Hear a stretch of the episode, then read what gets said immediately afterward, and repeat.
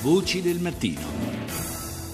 Le 6.38 minuti e 18 secondi, ben trovati all'ascolto della seconda parte di Voce del Mattino da Fabrizio Noli. Parliamo adesso in apertura di eh, crisi economica e infanzia, cioè cerchiamo di capire quanto le difficoltà economiche di questi ultimi anni stiano condizionando gli stili di vita dei bambini.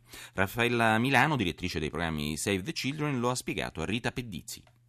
I bambini in Italia vivono due problemi molto seri. Il primo è la sedentarietà. Un minore su cinque non fa attività motorie nel tempo libero e si muovono spesso in auto, non vanno a piedi, non vivono i loro quartieri. E l'altro problema è la cattiva alimentazione. Sembra un paradosso in un paese caratterizzato dalla dieta mediterranea, pure abbiamo uno dei più alti tassi in Europa di bambini sovrappeso e obesi, proprio a causa di una cattiva alimentazione alimentazione. Ma perché questi stili di vita così negativi per i bambini? Ma noi abbiamo fatto un'indagine proprio nazionale per cercare di capirlo. Questi stili di vita sono influenzati spesso purtroppo anche da difficoltà economiche, quindi sono stili di vita che appartengono soprattutto alle famiglie in condizioni socio-economiche più precarie, perché spesso purtroppo anche le attività sportive sono a pagamento, gli spazi di gioco nei quartieri periferici delle grandi città sono spesso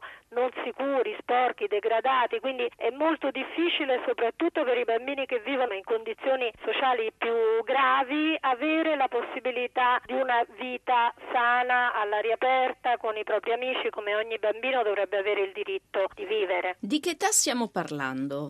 Di una fascia di età che va dalle scuole primarie alle medie, quindi dai bambini di 6 anni fino ai 13-14 anni. Possiamo dire dalle analisi che abbiamo fatto che i problemi problemi principali li vediamo eh, proprio nel periodo preadolescenziale. E anche l'allontanamento dall'attività motoria, spesso magari con un uso sostitutivo da parte dei social network, no? il fatto di usare le relazioni virtuali al posto di quelle reali, condiziona soprattutto i preadolescenti e gli adolescenti che via via si allontanano da uno stile di vita che invece oltre a essere sano è anche caratterizzato dalla relazione con gli altri. Si può fare qualcosa per invertire questa tendenza? Ma devo dire che noi abbiamo un'esperienza importante che abbiamo realizzato con dei partner, la Mondelez Foundation, con WISP e il CSI, che è un progetto che si chiama Pronti Partenza e Via. Abbiamo proprio provato a sperimentare un modello che mette insieme